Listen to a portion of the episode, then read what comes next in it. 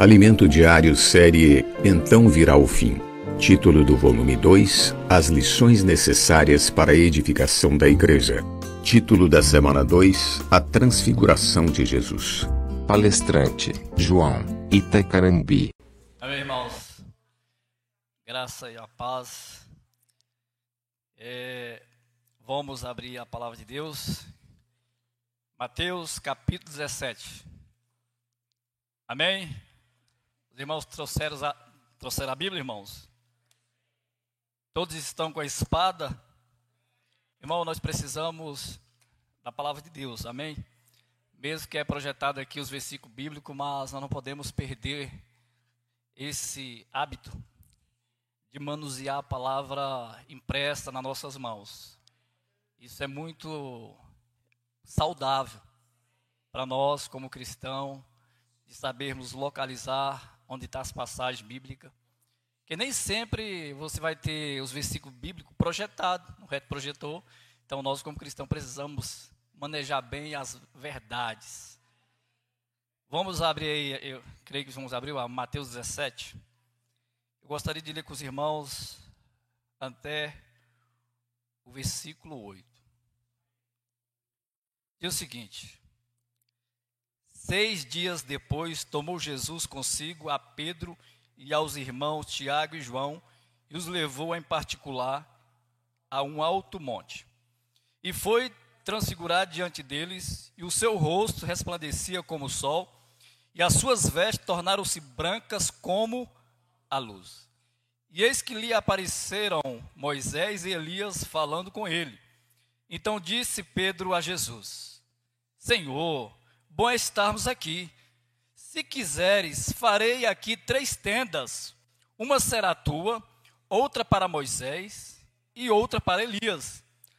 Falava ele ainda quando uma nuvem luminosa os envolveu. E eis vindo da nuvem uma voz que dizia: Este é o meu filho amado, em quem me compraz. A ele ouvi. Ouvindo-a, os discípulos caíram de, de bruços, tomando de grande medo. Aproximando-se deles, tocou-lhe Jesus, dizendo: Erguei-vos e não temais. Então, ele, então eles, levantando os olhos, a ninguém viram, senão Jesus. Aleluia. Amém. Fazer mais uma oração. Senhor, somos gratos a Ti que daremos ao Senhor, pelos benefícios feitos a cada um de nós. Tomaremos o cálice da salvação e invocaremos o nome do Senhor. Oh, o Senhor é bom. Provai e vede que o Senhor é bom. Feliz o homem que nele se refugia. O Senhor é o nosso refúgio, socorro, fortaleza bem presente na tribulação. Somos gratos ao Senhor pelas revelações da tua palavra, Senhor. Pela revelação do teu reino pela revelação da tua igreja, pela revelação dessas verdades neotestamentárias que nos sustenta, que nos alimenta, que nos dá um alinhamento correto de como devemos viver, de como devemos viver uma vida que, que expressa o Senhor nessa terra. Então nessa noite nós te pedimos, Senhor, fala aos nossos corações, seja com a minha pessoa, me dá graça a verbalizar a tua palavra, que elas possam chegar aos ouvidos dos irmãos, mas que teu espírito possa estar encarregado nessa noite de levar a palavra ao ouvido, ao coração. Só teu Santo Espírito possa fazer essa obra, porque não é nem por força, não por violência, mas senão pelo teu Santo Espírito. Abençoa aqui os irmãos que se encontram presentes, abençoa as pessoas que estão nos ouvindo pelas, pelas mídias sociais. Nós pedimos a benção do Senhor, nós pedimos a presença do Senhor, nós pedimos a continuidade da tua graça sobre nós nesta noite derramando a tua Shekinah sobre esse auditório e abençoando aqui as famílias representadas. Nós te pedimos que o Senhor fale de maneira concisa e objetiva, que o teu reino possa avançar, que o Senhor possa obter glórias para ti, em nome de Jesus. Amém, irmãos? Irmãos, é, é um privilégio estar sempre, quando dá, ministrando a palavra do Senhor. E essa semana nos fala de um tema tão oportuno e pertinente para nós, que é a transfiguração de Jesus. A igreja podia falar?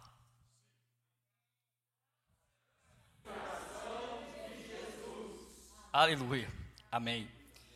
E para os irmãos é, ter, ter uma ideia, eu gostaria de pensar, refletir. Eu estou persuadido, convencido que essa passagem de Mateus, capítulo 16, 17, é, são passagens profundas que nós, como cristãos, devemos ter a compreensão delas. E essa compreensão ela vem por meio da leitura, por meio da meditação, por meio da oração, por meio da busca na palavra de Deus. Amém? Hoje, o tempo que nós vivemos, vivemos um tempo que as pessoas elas têm acesso à palavra de Deus escrita. Na, nós sabemos que na era das trevas, o qual veio a reforma, as pessoas não tinham acesso à palavra de Deus. Quem tinha acesso à palavra de Deus era só o clero. Os laicos, leigos, não tinham acesso à palavra de Deus. O clero lia a palavra, interpretava a palavra da maneira que eles achavam, ao seu bel prazer, e passava para o povo. Mas graças a Deus, que através da reforma, hoje, cada um de nós temos acesso às verdades escritas. E o seu Jesus tem o Senhor Jesus tem algo para nos ensinar. Eu não vou me aprofundar, porque eu creio que nós ficamos aí, acho que quatro mensagens só falando de Mateus 16. É isso? Falando sobre a igreja, a revelação da igreja, a revelação que Pedro recebeu quando o Senhor tirou ali os discípulos para Cesareia de Filipe, e ali no, no, no, no sopé daquele monte, o Senhor revelou, o Pai revelou a Pedro quem era o Filho, e o Filho revelou a Pedro a igreja, como ela seria. E agora, meu irmão, o Senhor deixa de falar sobre o discipulado, porque o cristão ele precisa passar por um processo de discipulado. Todos nós estamos num processo de discipulado, de aprendizagem, de ensino. Mas chega um momento nas nossas vidas que você e eu não vamos só estar no processo de discipulado. É necessário receber algo mais profundo, algo mais, mais, mais é, podemos falar como o Pedro diz, agora deixar o leite genuíno, o leitinho, e receber agora algo mais sólido. Não é isso? E eu vou falar para os irmãos que Mateus 17, aqui, essa revelação da transfiguração de Jesus, é algo sólido. Aqui o Senhor, a palavra vai nos dizer que Jesus pega, olha o que diz o texto, seis dias depois. Seis dias depois de quê? Seis dias depois que o Senhor, é, que o Pai revela quem é o Filho. Seis dias depois que o, o Filho revela a sua igreja a Pedro e os demais discípulos. O Senhor pega os seus discípulos, seis dias depois. Aqui, alguns acreditam que Jesus est, est, est, estava no monte, no monte das Oliveiras. Isso é uma ideia. Outros dizem que Jesus estava no Monte Hermon. Outros dizem que Jesus estava no Monte. Me falhou a memória. Mas é três montes que os discípulos estavam. Que Jesus estava com seus discípulos. Seis dias Jesus pega os seus discípulos, vai para esse, vai para o cume do monte. Mas só que não é os doze que vai com Jesus. Só três. Três discípulos. Agora nós podemos fazer uma pergunta: por que três? Por que não os doze? Os doze não eram os doze discípulos de Jesus? Os doze não estavam com Jesus? Os doze não andavam com Jesus? Os doze não tinham comunhão com Jesus? Não falavam com Jesus? Não era íntimo de Jesus? Não. Os doze não eram íntimos de Jesus. Por que, que não era? Porque a Bíblia nos diz que seis dias depois, tomou Jesus consigo Pedro e aos irmãos Tiago e João e levou para onde, irmãos? Em particular, a um alto monte. Olha só, irmãos. A salvação, Deus não faz acepção de pessoas. A salvação, Deus não faz acepção de pessoa. Mas em relação o, a, o seu relacionamento, a acepção de pessoas. Nem todo mundo Deus revela de maneira mais profunda e mais gloriosa. Todos nós temos uma experiência ímpar, particular com Deus. Pedro, Tiago e João tiveram uma, uma, uma experiência particular. Algo que os, os demais não tiveram. Onde estavam os demais? No pé do monte, no sopé do monte. Enquanto Jesus pega os discípulos mais íntimos, Pedro, Tiago e João, leva. Agora, olha o que diz. É, Lucas vai nos dizer, Lucas 9, no versículo 28, está a mesma passagem. Por quê, irmãos? Porque a transfiguração de Cristo, ela é mencionada em, nos três evangelhos sinóticos, que é Pedro, que é Mateus, Marcos e Lucas. Vai falar da transfiguração. A transfiguração, a palavra transfiguração é metamorfose, que é mudança, que é mudar, mudar algo de algo natural em algo sobrenatural, surreal, soberano, algo é, ex, extraordinário. Isso é transformação, é transfiguração, quer dizer. Então o que acontece? Jesus, ele sobe com seus discípulos para, para esse monte muito alto. Quando Jesus está ali Lucas vai nos dizer que Jesus está orando. Jesus está orando. Orando. E quando Jesus está orando, algo acontece. O que que acontece? Aqui diz: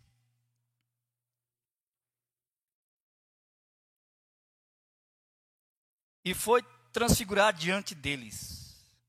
E o seu rosto resplandecia como o sol, e as suas vestes tornaram-se brancas como a luz.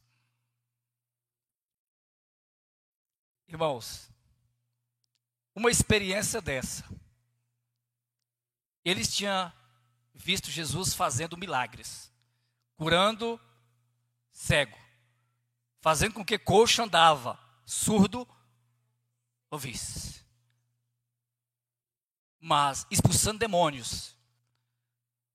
Agora Jesus mostra o que ele é. Ele resplandece a sua glória. Jesus mostra como ele é. Aqui foi uma revelação tão tremenda que ele mostrou que ele é Deus. Que ele não só é homem, com a sua natureza humana, não, mas é Deus. Os irmãos sabem, é sabido de todos, que quando Moisés, Moisés, que vai ser citado aqui no texto, Moisés, quando ele subia ao monte Sinai, para falar com Deus, quando ele descia daquele monte, diz-nos a palavra que a glória do Senhor estava sobre ele, a Shekinah de Deus. E quando ele descia daquela, daquele monte, era necessário colocar um véu para que Israel não percebesse quando a glória esvanecesse, esvanecesse do rosto de Moisés.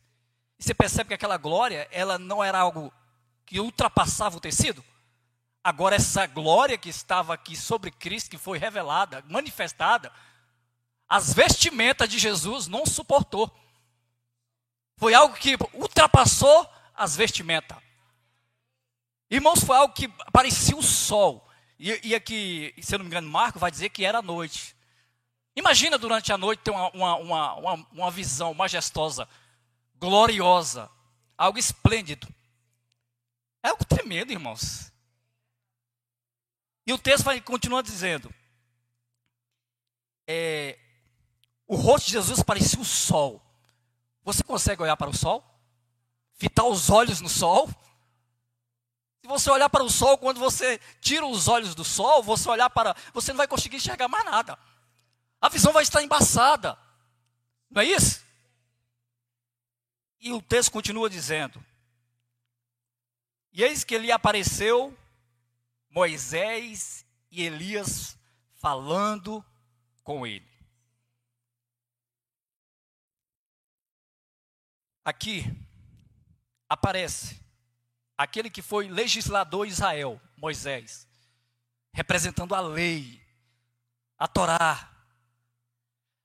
E Elias, aquele que foi o profeta que fez fogo descer do céu, dizimou os 450 profetas de Baal, representando aqui os profetas da antiga aliança.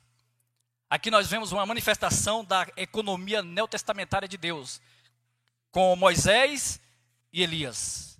Um representando a lei, o outro representando os profetas.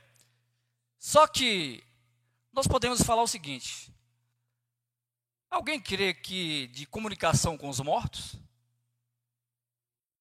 Nós, como cristão, não, nós não, não crê em comunicação com, com os mortos. Alguns dizem o seguinte: aqui é o álibi para o espiritismo, que há, pode, pode haver a comunicação entre os vivos e os mortos. Só que, irmãos, o nosso Deus é o Deus dos vivos e o Deus dos que dormem. Sim ou não? É o nosso Deus.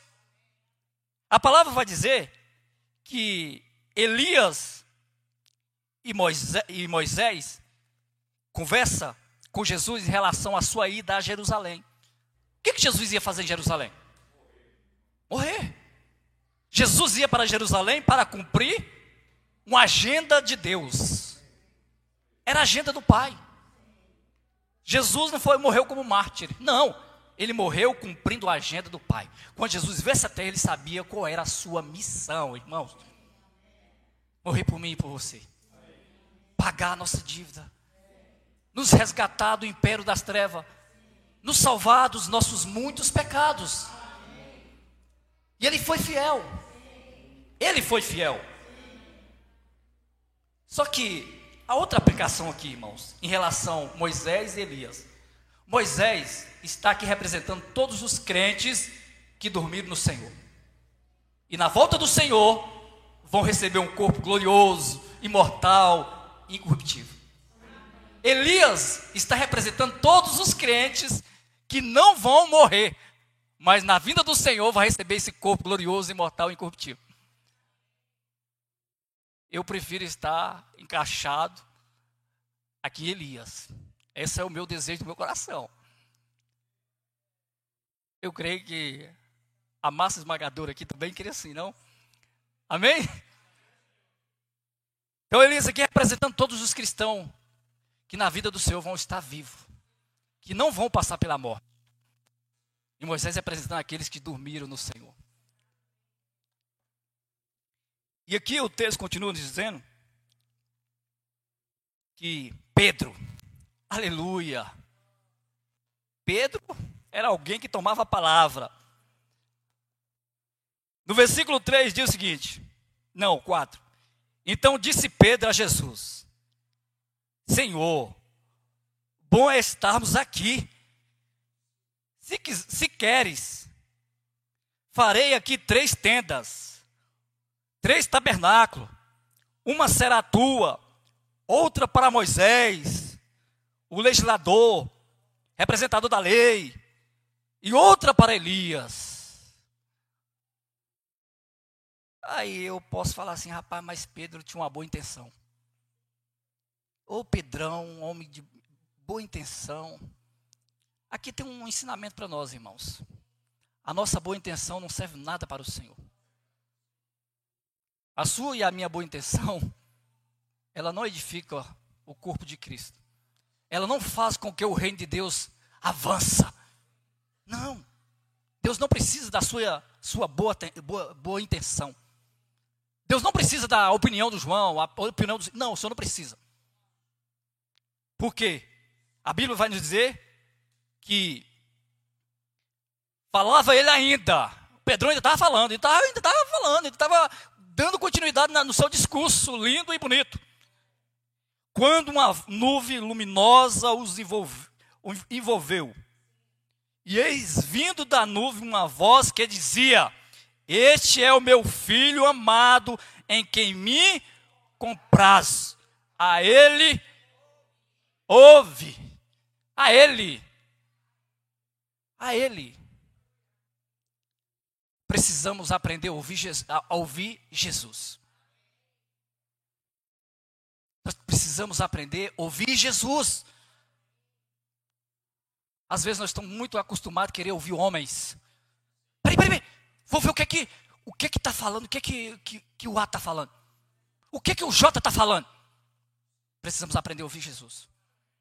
Ô irmão, quando nós aprendemos a ouvir Jesus, quando nós nos conectamos com falar de Jesus, a nossa vida muda. As, opini as opiniões são derrubadas, são destruídas, são destronadas do nosso coração. São, irmãos.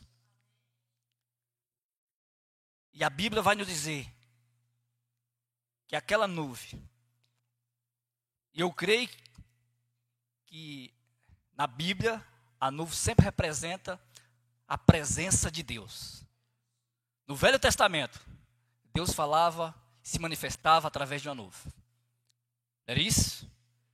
Quando Jesus foi batizado no Rio Jordão, Mateus 3, quando ele saiu da, da água, a palavra nos diz que o Espírito Santo veio de maneira corpórea, como uma pomba. E uma voz do céu falaste: Este é o meu filho amado em quem me compraz.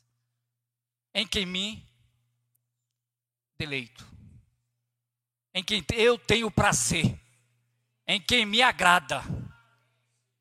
Agora eu te pergunto: não é nos colocando na posição de Jesus jamais. Somos filhos de Deus? Você é filho de Deus? Tem certeza? Convicção? Deus tem prazer em ti? Será se Deus tem prazer em mim? Será essa voz de Deus, no coração de Deus, pode estar? Estes são meus filhos amados em quem me compraz? Eu acredito, estou convencido, irmão, que o tanto de Cristo que tem em nós é o é o desfruto que Deus vai ter de nós. Não sei se os irmãos entenderam. O tanto da pessoa de Cristo estiver na minha pessoa, é o que o Deus vai deleitar da minha pessoa. Quanto mais eu, menos Cristo. Quanto mais Cristo, menos eu. Esse é o Evangelho. Essa é a vida cristã. Só que algo aconteceu aqui, irmãos. A palavra vai dizer que no versículo 6, ouvindo-a, ouvindo-a, os discípulos caíram de bruço, tomados de grande medo. Vamos imaginar essa cena? Os discípulos não ficaram com medo quando viu o rosto de Jesus parecendo resplandecendo como o sol, as vestes luminosas, Lucas vai nos dizer que nem uma lavadeira nenhuma conseguia fazer com que uma roupa ficasse branca como as vestimentas de Jesus. Eles não ficaram com medo. Mas quando a voz vindo da nuvem, o que, que aconteceu? As pernas tremeu e caíram de bruços, de cara no chão. Imagina uma cena dessa. Aqui tem um princípio para nós extrairmos aplicação. Tem pessoas que não têm reverência nenhuma a adentrar a presença de Deus. Precisamos ir diante do Senhor com temor e tremor. Deus é santo. Por isso que 2 Pedro diz: Sede santos, santos, porque o Senhor vosso Deus é santo. Tem aqueles que não têm reverência nenhuma, acha que pode viver uma vida cristã leviana, relaxada, possamos estar aqui cultuando o Senhor de qualquer maneira. Não podemos, irmãos. Precisamos entrar aqui, esse culto, esse culto corporativo, coletivo, possamos estar aqui com temor e tremor.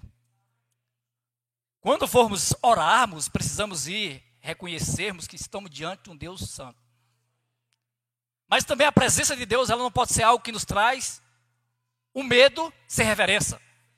Muitas vezes não é porque tem medo que está esse nome de reverência, não. Mas precisamos também reconhecer que não ficar com medo da presença de Deus. Mas devemos almejar, ter um anseio no nosso coração de ter uma experiência gloriosa, transformadora, que vai mudar totalmente as nossas vidas. Porque essa experiência, ela mudou a vida de Pedro. Ela mudou a vida de, de Tiago. Ela mudou a vida de João.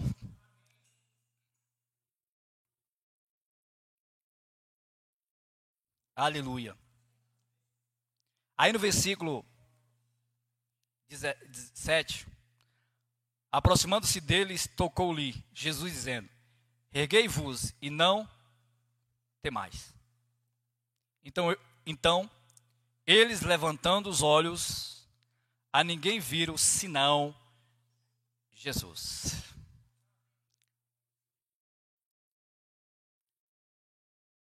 Essa essa experiência ela foi tão poderosa que aqui aqui em segunda em segunda Pedro capítulo capítulo 1 Pedro vai falar dessa experiência.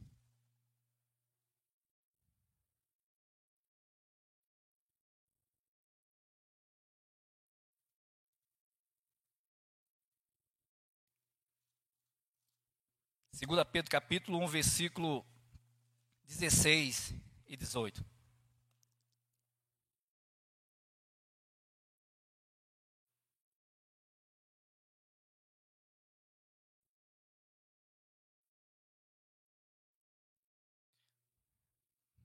Todos acharam?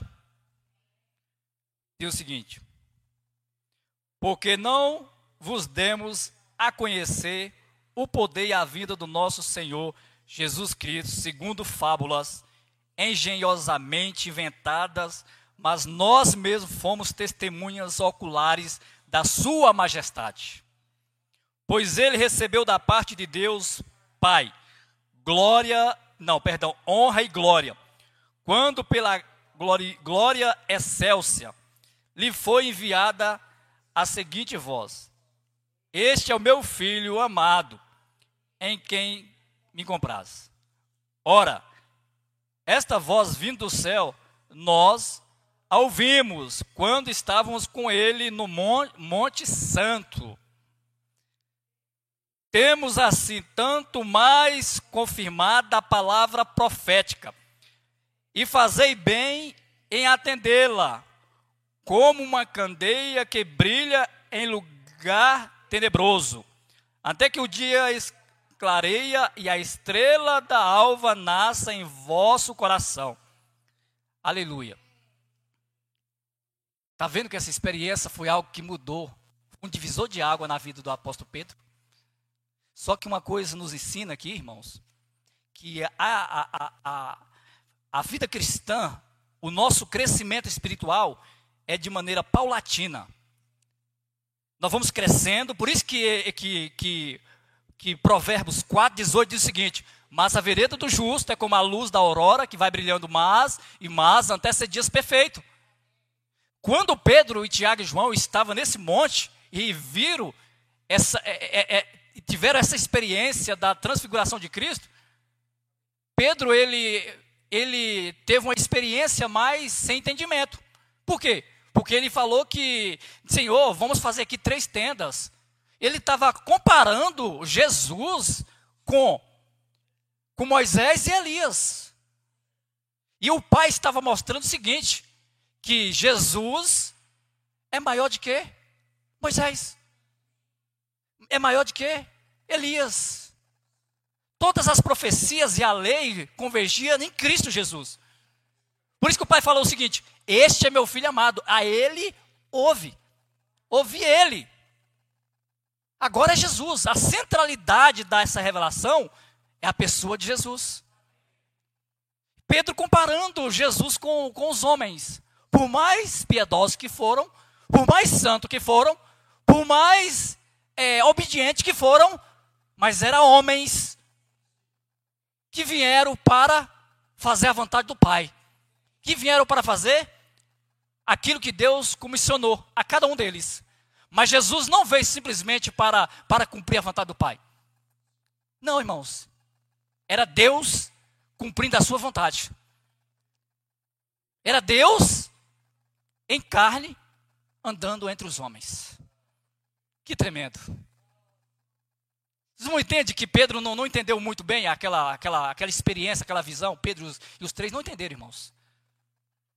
Mas depois ele vai escrever a sua segunda epístola. Alguém que já está maduro, alguém que já tem mais tem maturidade espiritual. Precisamos de maturidade espiritual. Às vezes nós temos experiência, irmãos, na vida cristã. E muitas vezes nós não sabemos até mesmo falar de maneira adequada, de maneira correta, porque ainda nos falta maturidade. Nem quer dizer que eu tenho experiência profunda, que eu sou homem maduro, não. Não. Precisa de crescimento, de amadurecimento, de vida dinâmica. Não uma vida estática, uma, uma vida dinâmica, espiritualmente falando.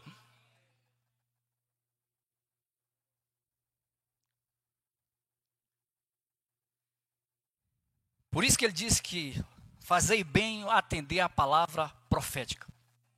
A palavra profética é a palavra do Senhor. A palavra profética é a economia, eu creio, estou persuadido, tanto veterotestamentária como a economia neotestamentária de Deus. Tanto a nova como a velha. Nós precisamos atender. Por isso que ele fala: fazei bem atendê-la obedecê-la, cumpri-la, colocar em prática no dia a dia essa palavra que vai mudar a minha vida, a sua vida. Aí você entende? Em Marcos vai nos dizer e os que ficaram no sopé do monte? O que estava fazendo? Os que ficaram no sopé do monte estava discutindo com os escribas. Sério. Vamos acompanhar aqui para não ficar nas minhas palavras e eu não ficar como alguém que estou ensinando alguma coisa fora da palavra. Marcos 9.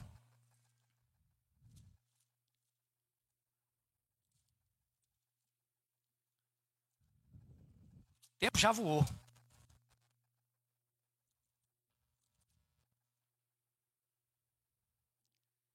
Olha o que diz Marcos 9, 14, versículo 14. Quando eles se aproximaram dos discípulos, viram numerosa multidão ao redor, da, ao redor e que os escribas discutiam com eles. Os que ficaram no sopé do monte estavam discutindo com os escribas e fariseus.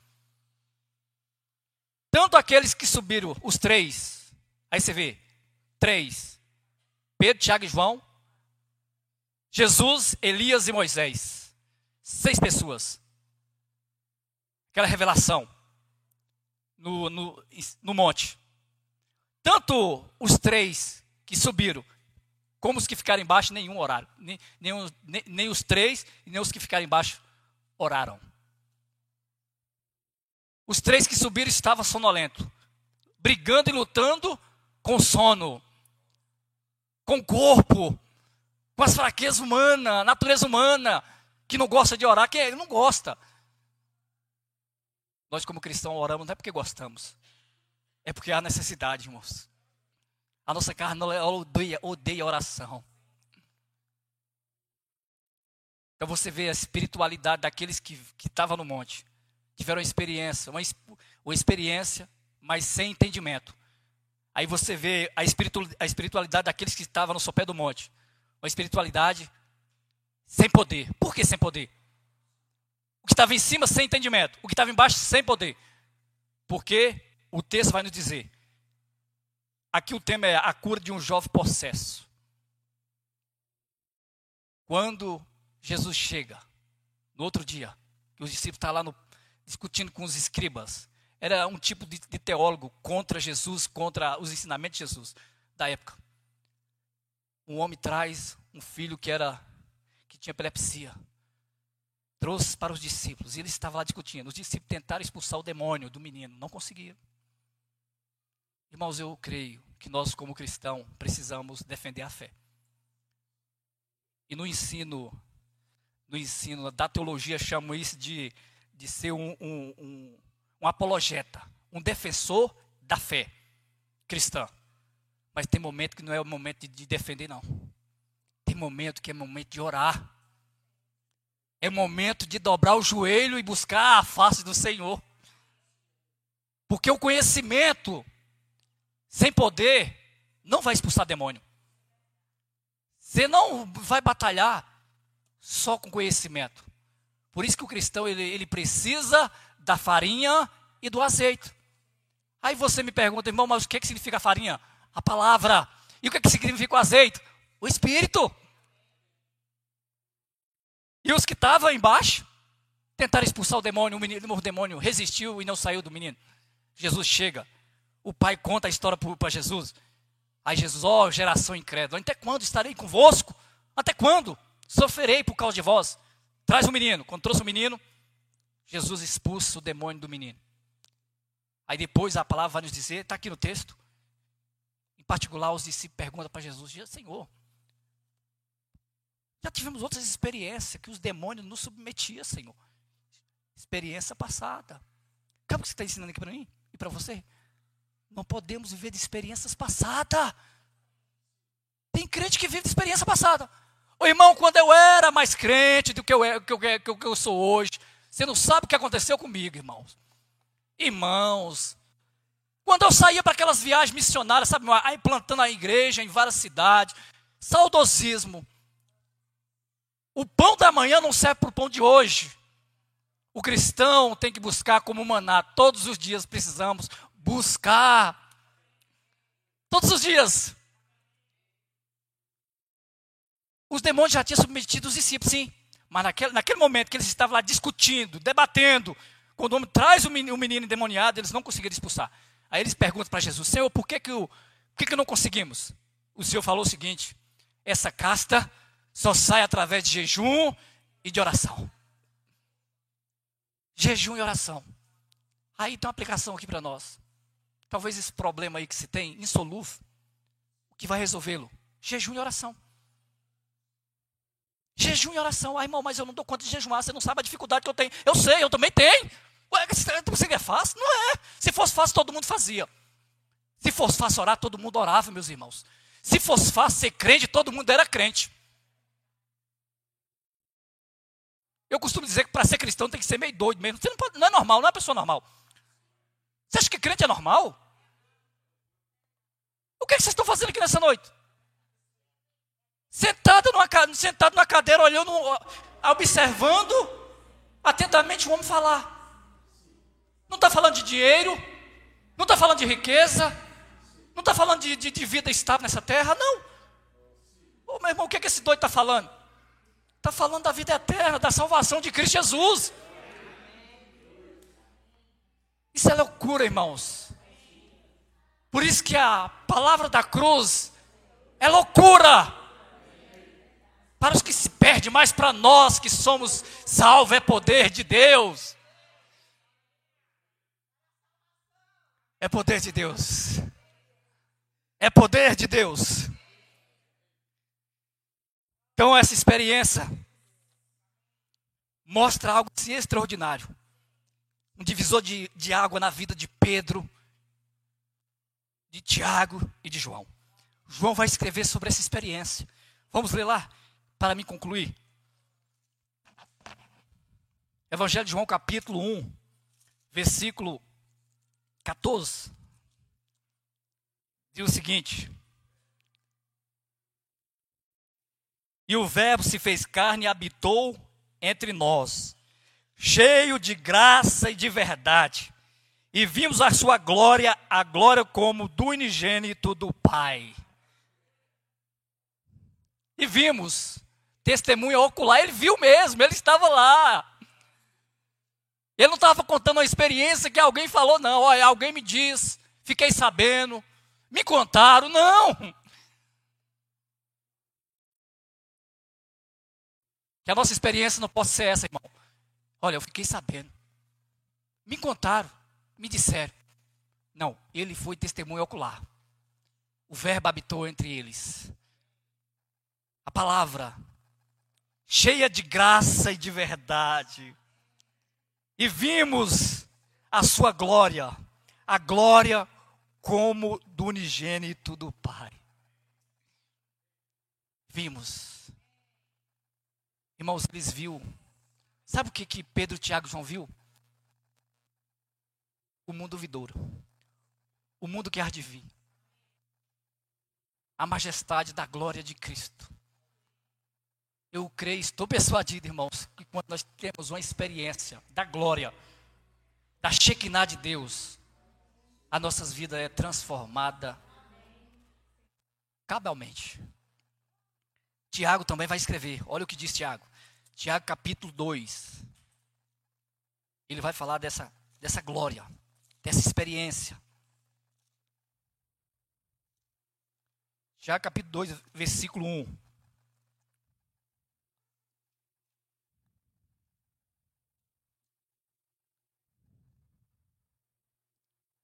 Meus irmãos, não temais a fé em nosso Senhor Jesus Cristo, Senhor da glória, em acepção de pessoas. Ele vai falar também dessa glória, dessa experiência que eles tiveram no monte. Como precisamos, irmãos, que o Senhor nos revela mais da sua pessoa que o Senhor nos mostra mais da sua pessoa. E essa revelação da pessoa de Cristo, que vai trazer transformação no seu corpo, que vai trazer a paz, que vai trazer uma vida transformada, que a igreja vai ser edificada, é quando nós somos realmente governados pelas verdades da palavra de Deus. É quando a nossa vida é mudada por meio do conhecimento e da prática da palavra do Senhor Jesus. A vida desses apóstolos foi transformada. A vida desses homens foi mudada. Foi uma transformação tão gloriosa que Pedro, no final da sua vida, da sua carreira, que foi para o martírio, segundo a tradição, ia crucificar Pedro. Ele falou assim: Eu não sou digno de crucificar como o meu mestre, me coloca de cabeça para baixo.